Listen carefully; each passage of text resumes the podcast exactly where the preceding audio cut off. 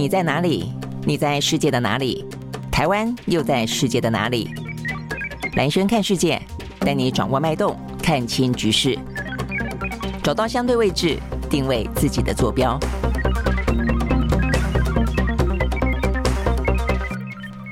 大家好，我是兰轩，欢迎收看今天的兰轩看世界啊。那今天的话呢，呃，当然还是有很多的国际新闻啊。但是一开始的话呢，要为大家插播呢一个最新的奥斯卡金像奖啊这个颁奖典礼啊。如果说呢你是爱看爱看电影的人，或者说你关心这个相关的电影话题哦，因为这一次的颁奖呢，它确实凸显出来一个呢呃这个亚洲出头天的呃这样的一个呃说法，那就是杨紫琼拿下了奥斯卡金像奖啊以来第一位。啊，亚洲一的呃，这个算是影后，呃，她夺得了这个奥斯卡金像奖的最佳女主角。那凭的呢，就是她先前在金球奖当中呢拿下同样的最佳女主角的这部电影，就是呃翻译的啊，这个不是我在讲脏话，翻译成《妈的多重宇宙》啊。那它的英文是 Everything Everywhere All at Once。OK，那这一部的话呢，事实上，呃，讲的有点点，嗯，这个在整个的呃架构上了啊，因为它套上了所谓的量子啦，啊，有点像是，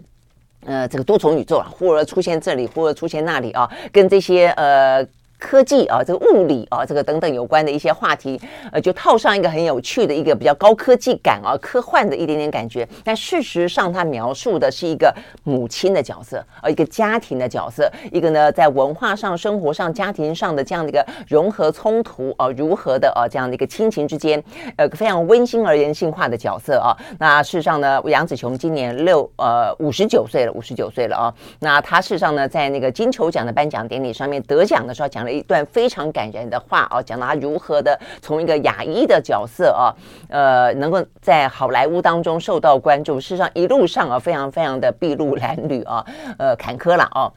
那一直到呢这个卧虎藏龙的时候，他以这个秀莲秀莲哈这个角色呢呃受到注意啊，而且以一个女打仔的角角色哦，可以呢在好莱坞，然后呢从打仔转型成啊这个全方位这个演员，真的还蛮不简单的。好，所以呢这个部分的话呢是事实上先前我就看到好莱坞啊他们在讨论这个话题的时候，因为另外的话呢也是我非常非常喜欢的。演员嘛，啊，就是，呃，凯特·布兰奇，哦，她也是另外一位呢，呃，这个提名女主角非常受到，呃，就非常看好的。那凯特·布兰奇的演技，坦白讲没话说。但是呢，当大家在讨论这到说这两个人，哦，这个谁可能拿奖的时候，我就认为应该是杨紫琼。倒不是说呃演技啊，这个他呃赢过呃凯特·布兰奇多少？事实上呢，呃凯特·布兰奇演技真的也没话说。当然杨紫琼也也也演得很好，但是我们知道好莱坞很特别的部分，他有相当程度的扮演某种的政治正确的角色哦。他们一直希望透过呢颁奖得奖这件事情来反映出他们当下的一些呢文化当中的政治立场哦。所以包括先前的呃黑人哦，所以有过说呃今年的好莱坞特别黑哦，有这种说法，就是他们认为在种族的不平等的状况底下，好莱坞必须要扮演某种角色，借由他的颁奖来凸显出来，让整个的态势变得更均衡一点。就同样的，亚洲一呃，在在过去这些年中美的对抗当中，呃，这个美国的呃反中情绪当中，其实很多的呃亚裔、华裔呃等等的，在呃美国的社会当中也遭到到了非常多的不平等啊，或者说攻击哦。所以我想，某个程度来说，杨紫琼如果可以获奖的话，呃，相信他具有相当程度的象征性意义。了哦，那实际上也果不其然，他演技也很好。那加上我们刚刚特别提到的整体的文化氛围啊，好，所以呢，这边讲到的是奥斯卡金像奖刚刚啊，这个最新的颁奖的呃这个结果出来了啊，这个杨紫琼拿下了奥斯卡金像奖的史上第一位啊，这个亚洲一的啊这个影后。那另外的话呢，其实呃影帝也顺便讲了一下，也是蛮蛮跌破眼镜的啊。呃，如果说你曾经看过《神鬼》。神鬼传奇啊，他讲这个木乃伊啊等等的这个布兰登费雪，呃，他演了那么久的呃小生啊，他这次以以一个呃造型很胖很胖很胖的一个爸爸的角色啊，叫做我的金鱼呃老爸，拿下了呢奥斯卡金像奖的影帝。那他的话呢，当然在过去这段时间有一段故事啦，就是说他就以小生啊，这个演一些比较轻松喜剧型的啊这个。呃，角色呢，呃，一直还算是蛮 popular 的，蛮受欢迎的哦。但是距离影帝哦，这演技派的一直有一段差距。那后来还有一段时间销声匿迹哦，因为他是男性版的 Me Too 哦，他在好莱坞也曾经被性侵过，并被性骚扰过。那这个事情让他哦，这个呃。一洗啊，过去呢十年当中最低档的阴霾啊，所以我想这也是蛮具有话题性的啦哦。OK，好，所以呢，这是呢在。一开始呢，最新插播哦，事实上，呃，电影哦，也说有时候也不只是电影啊，不只是一些娱乐，它也是反映生活、反映文化哦，其实蛮有意思的。好，所以呢，呃，这个今年的奥斯卡呢，很具有话题性。好，那所以呢，这是在今天一开始跟大家讲的新闻。那接下来的话呢，呃，有几个新闻了哦。那一个的话呢，当然是以这个美中之间还是一样，呃，中国大陆的话呢，这个两会呢接近闭幕了哦，所以他们现在所有的人事一字排开哦，所以到底呢，中国大陆的人事哦。反反映出什么样子的一个新的呃，习近平第三任期的气氛跟他的一些呃企图心哦，跟他的一些目标，这个部分呢是今天的一个重点啊。那另外一个的话，在过去这个周末呢，我认为在外交上面非常具有意义哦，那就是呢，沙乌地阿拉伯跟伊朗双方在继二零一六年断交之后复交了。复交的重点不只是说呢，在中东地区哦，这么大的一个是逊尼派为主的大国，跟一个是什叶派为主的大国，两个人近看近。然呢决定携手哦和好重新建交之外，关键在于说促进呃促成这一场建交的呢，事实上是中国大陆在背后，所以这个事情对于呃美国作为一个全世界的老大哥来说，向来在每一个地缘政治当中，每一个区域当中都扮演一个举足轻重的角色。事实上，在中东地区，显然的这一次让中国大陆出头了哦。那我想这个部分反映出来的一个地缘政治的状况，事实上我相信。呃，不但是现在很具有意义，我相信也是让美国如此的觉得不安的原因啊，就是让他对于中国大陆的一些不安，不只是来自于高科技部分的在国力当中的不断的啊这个急起直追，也还包括了他在整个地缘政治当中扮演的角色，似乎呢也有打算啊，有这样的一个企图心，而且呢也可能正在发生中，就取美国而代之。那想这个部分的意义啊还蛮重大，所以今天呢很多的一些后续啊这个余波荡漾的讨论还蛮多的。那讲到中东呢。话呢，另外就是以色列哦，以色列呢也在进行了最大规模的抗议当中，很多人说五十万人走上街头，在过去这个周末，那很多的在野党就批评说，现在呃沙乌地阿拉伯跟伊朗的建交是区域当中的大事，结果你竟然啊在批评纳坦雅胡正在进正在进行呢呃这个政治的呃大型的司法压迫啊，所以这是为什么让人民走上街头啊，所以这也是一个呃连带的啊可以一并讲到的中东的局势。那再来另外一个地缘政治的关心点也。还是在东亚。那东亚这个部分的话呢，因为美国跟南韩正要进行哦，这个叫“自由之盾”的军事演习，所以今天南海、北韩又发射飞弹了哦，呃，很讨厌哦。但是它的发射飞弹的频率跟它的言辞哦，也越来越强烈啊。那另外的话呢，在东亚地区的另外一个可能的呃高风险的战争地区就是台海了。那台海这个部分的话呢，呃，比较并不是什么行动，刚才讲都是行动正在发生中的哦。那今天的话呢，是一个说法了啊，那就《经济学人》杂志拿台湾做封面，呃，描述到啊，这个呃，台湾正深陷在一个呢 struggle 当中啊。那呃，怎么样在这样一个区域当中，美中啊这个。强壮的一个泥淖当中，避免成为第三次世界大战的引爆点哦，他特别做了一个很大的专题哦。那讲到美国跟中国都必须要所节制哦，所以呢，这是讲到啊这个东亚的部分。那最后一个回到呢这个美国啊，这个美国的话呢，在今天的话题反倒是呢，嗯，比较跳脱这个地缘政治，而是一个经济本身。今天话题就他们矽谷银行竟然倒闭了，突然间倒闭，很多人担心他会不会陷入又一次的金融风暴。所以呢，包括耶伦已经出来说话了，包括拜登。今天会出来发表谈话，等于是要哦安抚大家。OK，好，所以呢，这大致看起来是有关于今天啊比较重要的一些新闻。很快的扫描哦，那我们先来讲一下有关于中国大陆的人呃人大两啊这个政企哦，他们等于是在这个周末的时候，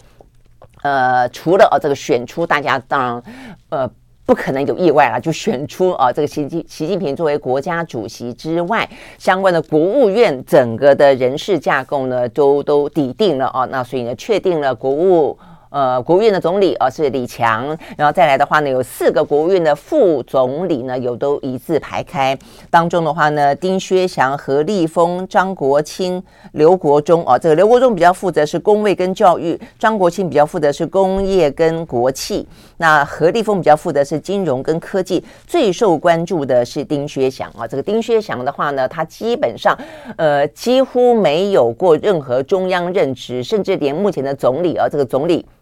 李强啊，大家觉得说他可能没有中央任职的经验，但好歹他待过浙江，他待过福建，然后呢，他也待过上海。那至少的话呢，在上海这么一个大的啊这个金融城市、国际级的金融城市当中的话，他有这个经验。就很多的商界的人、金融圈的人啊，那这个财经的人看到李强作为国务国务院总理，基本上就算认为他可能没有中央历练，但他对于商界来说，他属于亲商派哦，所以大家觉得对他。他感到熟悉，对他感到放心。尤其目前中国大陆要拼经济啊，那所以有李强出来，至少啊，就算没有那么多的中央历练，都还觉得说呢，呃，是不错的棋子。而且呢，习近平又信任他。好，但因为这位丁薛祥的话呢，他则是啊，这个除了曾经担任三年上海市的闸北区的区长之外，连地方上的一二把手的位置都没有做到过。他纯纯粹粹的就是因为习近平的信任。好，所以呢，这一次的整个的呃这个。呃，重整来看的话啊，除了自己本身的专业以及大的局势当中所需要之外，另外一个特色就是习近平信任的人，因此进到这个圈子里面来的人还不少。我想这个习家军，呃，这个部分的话呢，是还蛮清楚的。那丁薛祥是当中呢很具有代表性的呃人物，呃，尤其这四个副总理当中，他是属于常务副总理，就是等于有点像呃执行，嗯，比方说一大堆副总裁，执行副总裁啊，所以他等于是中间分量最重的。好，所以呢，这是这。这个层级啊，就是就整个呃中国大陆国务院啊这些整个体系来看的话呢，这算领导班子啊，所以这个领导班子的话呢，呃各有他的一个呃跟习近平的贴近性，以及他各自分工当中的重要性。但是真正的属于呢常规性的去 run 整个国务院的话呢，这是这群部长级的啊，算第二个层级。那第二个层级的话呢，呃就比较。呃，受到关注。我看到今天啊，这个联合报的分析，我觉得蛮有意思的，我觉得也蛮到位的。因为呢，在第一个层级当中的话呢，缺乏中央历练的很多，所以也不能讲很多，因为总也不过才五个人。但是就说，重要的几个位置都没有中央历练，所以原本认为部长级的这一块二三十个人，本来。一般预估啊，这个习近平第三任期任期上就会大大变动的，哎，突然间变小变动，留任的人还不少。那这部分的话呢，他的分析我觉得是非常的言之成理的。第一个就是因为你第一层的新人多，所以第二层老人就要多。那而且现在呢，呃，整个的变局多，所以相对来说你的变动就要少哦。所以呢，目的就是让你这样子的一个整个国务院的。呃，这个等于是整个呃，算是一个团队吧，啊，才能够在这样子的一个呃外在的局势大变，但是呢，呃。上面的人又是有点新手的状况底下，要能够因应啊这一些变局，然后呢，不要显得新手上路非常的仓皇，或者说很多事情还必须要去一步一步的解决，有一些延续性的啊，所以呢，这部分等于是第二层的本来呢，呃，大变动的现在变成一个小变动啊，呃，是非常的可想而知的。也因此，目前看得到的，包括像是一些呃什么部长级的啊，他们说呢，除了国防部长以及呢叫做国家发改啊发展改革委员会这两个是完完全全的全新。新任命之外，基本上其他的话呢，都是在二十大以前就已经开始呢预做铺排的。那这种预做铺排的呢，有八个。那接下来的话呢，呃，通通原地不动继续留任的有十六个啊。所以呢，等于是这个第二层级是最主要去干活的人。这些人的话呢，目前大部分啊是倾向于不动的，或者说是一个比较小幅度的。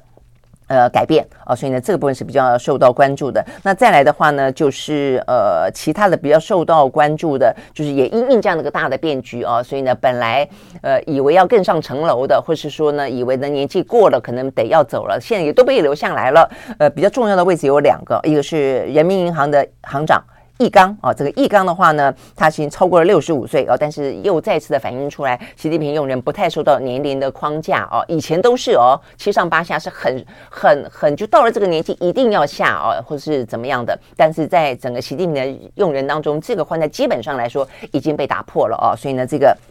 易纲留任，那财政部长呢？刘坤也是留任。那另外一个本来是说呢，可能要更上层楼的，但是呢，也因为啊整个的变局的关系，就倾向于不动啊，因为需要他来呃扛住啊，或者说呃有更更艰巨、更艰巨的挑战的，比方说商务部的部长王文涛。好，所以呢，这个对于整个目前的呃中国大陆的拼经济来说，尤其在整个的呃中美的啊这半导体的科技的大战当中，呃面临那么多的要自立自强啊这样子的一个呃挑战的啊，所以呢呃就不适合阵前换将了啊，所以大致来说，就是目前看得到的啊，就是说在。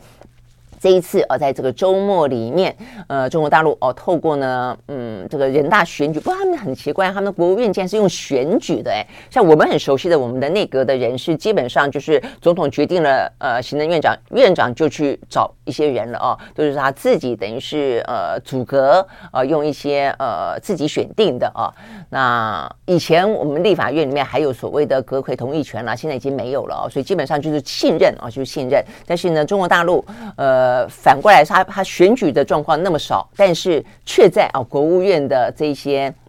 呃，总理、副总理当中用选举的方式啊，这倒是还蛮特别的啊。但是这个选举也就是一个行礼如仪啦啊。所以呢，经过了在这个周末啊当中这样的一个选举，所以整个国务院的班底啊，大概来说大势已定。所以我们刚刚讲到第一个，习近平的人马；第二个呢，这一批人马在第一个呃领导层相对来说中央的历练比较不够哦，所以外界在看待他的话呢，其实是有点点问问号的，就是说是不是可以应应得了目前呢中国大陆所面对到的内忧呃，就是内外的情绪的呃大变动啊，包括呃美国的竞争，包括整个经济的呃这个结构性的问题，那包括了呃这个接下来啊有有这么多的一些目标要达成，但是也因为这样的话，人就可以去理解为什么第二阶层的人大部分都不变啊，那这个有六成以上几乎都是老面孔。好，所以呢这个部分的话呢。不论如何啊，这个特色看到之后的话呢，呃，要讲的都是属于中国的，等于是习近平的第三任期哦，他有非常多的。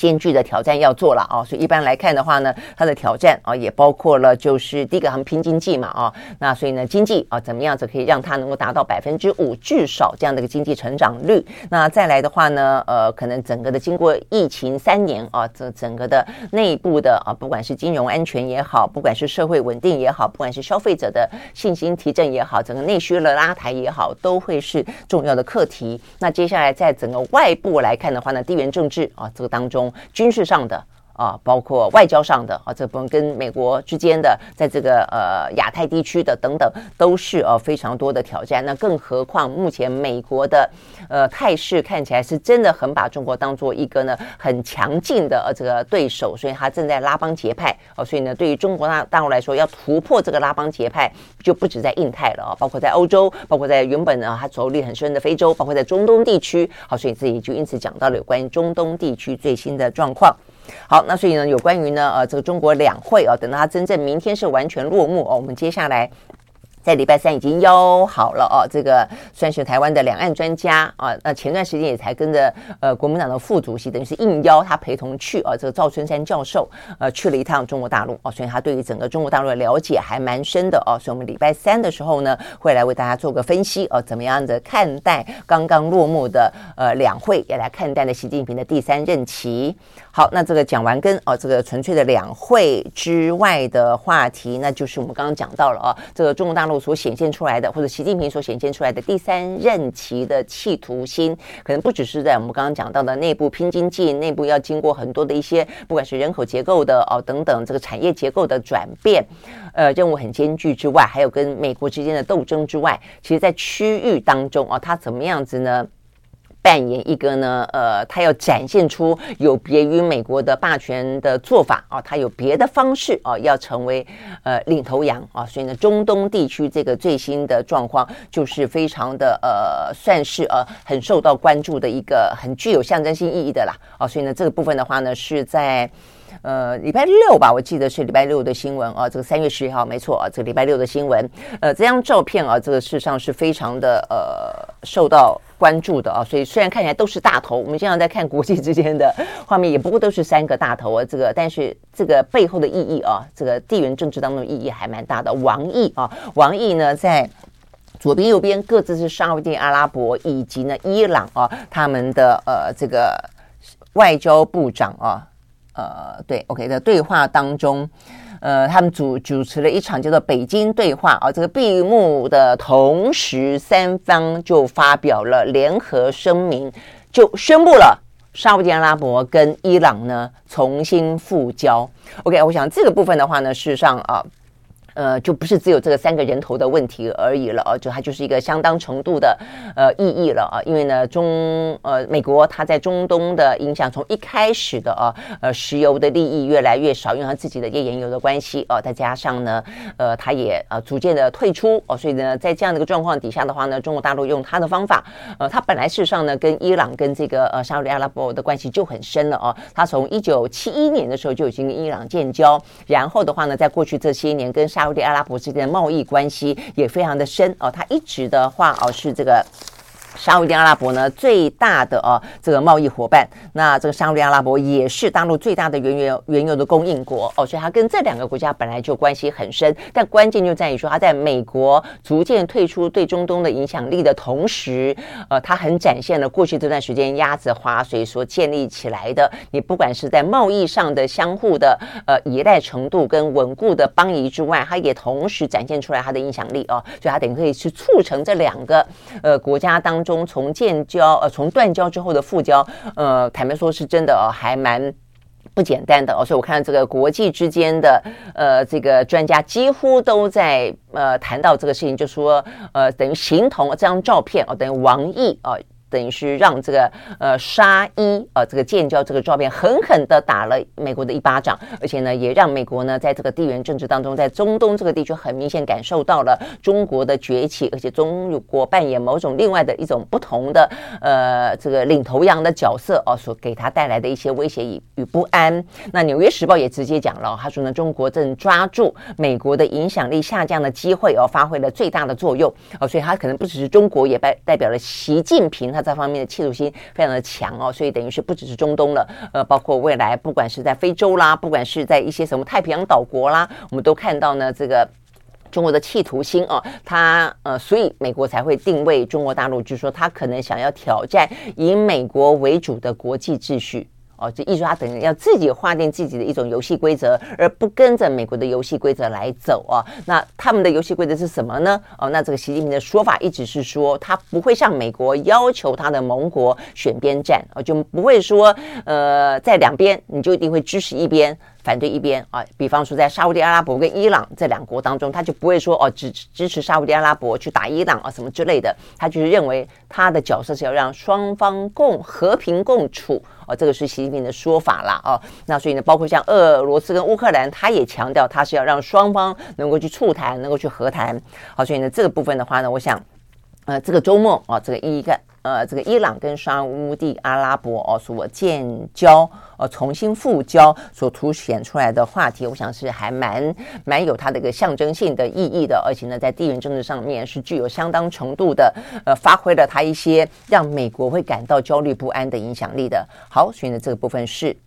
呃，有关于啊这个呃这个周末的这个相关的新闻，那再来的话呢，就要讲到啊这个台海了啊。那东亚啊，那东亚的部分的话，我们刚刚讲到了一个是北韩了啊。这个北韩的话呢，是因为美韩的军演啊，这个呃昨天正式展开自由之盾。那要一连展开十一天，那包括了有非常多的联合登陆啦，等等大规模的海呃野外的机动训练，还有说已经暂停五年的战区级的大规模的实战机动演习也要重启啊，甚至呢，他们正在讨论啊，这个美国的尼米兹号核动力潜舰会从印太印太地区直接驶入釜山。釜山这个地方哦，它的作战基地参加联演啊，所以呢，呃，美国的呃航就等于是航空母舰啊，他们的呃这个嗯动向啊，经常都会是蛮重要的啊，这个呃关键的啊，那所以呢，这个部分当然就受到很大的关注啊，那所以呢，对于呃北韩来说的话呢。过去这几天已经不断的哦发射这个飞弹，不断在呛虾，对于美韩的不断军演，那这一次当然更不用说了哦，所以他就在呃今天，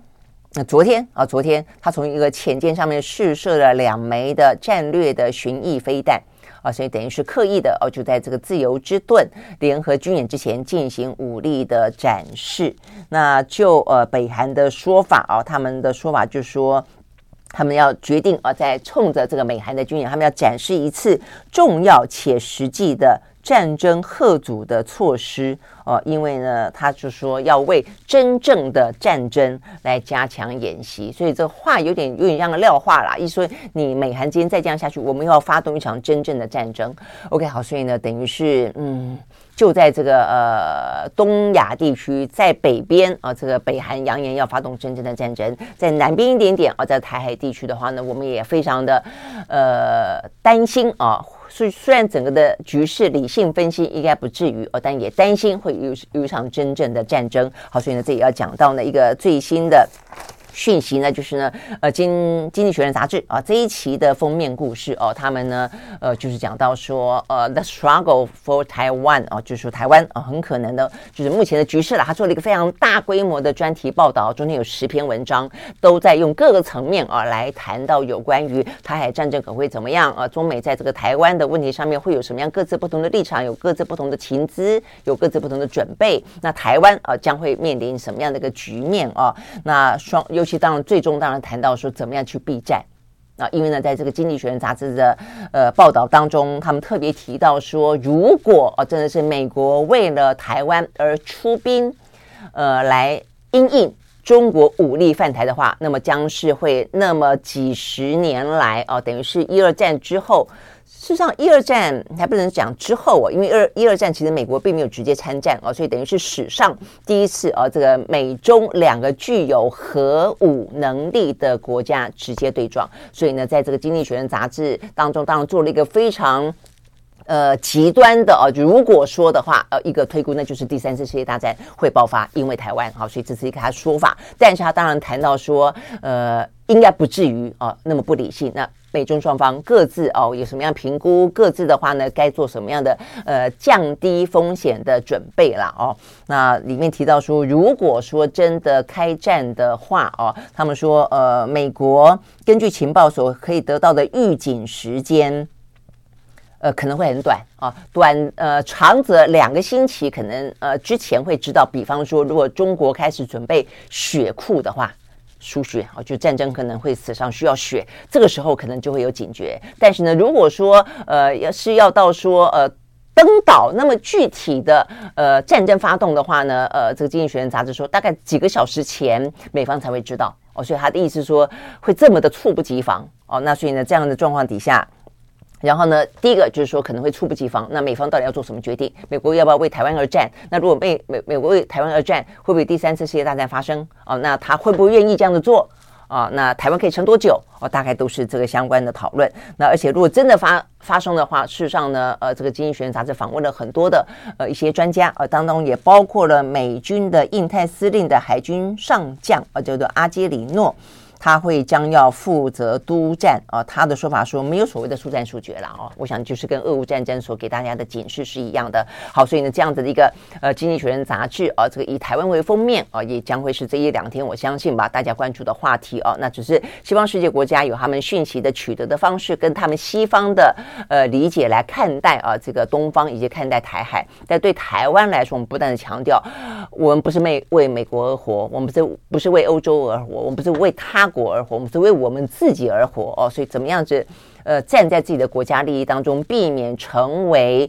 别国的棋子，而且呢，正更不要成为别国的牺牲品。我想这是非常重要的事情哦。所以呢，看待这些讯息，我觉得都把它当做一个。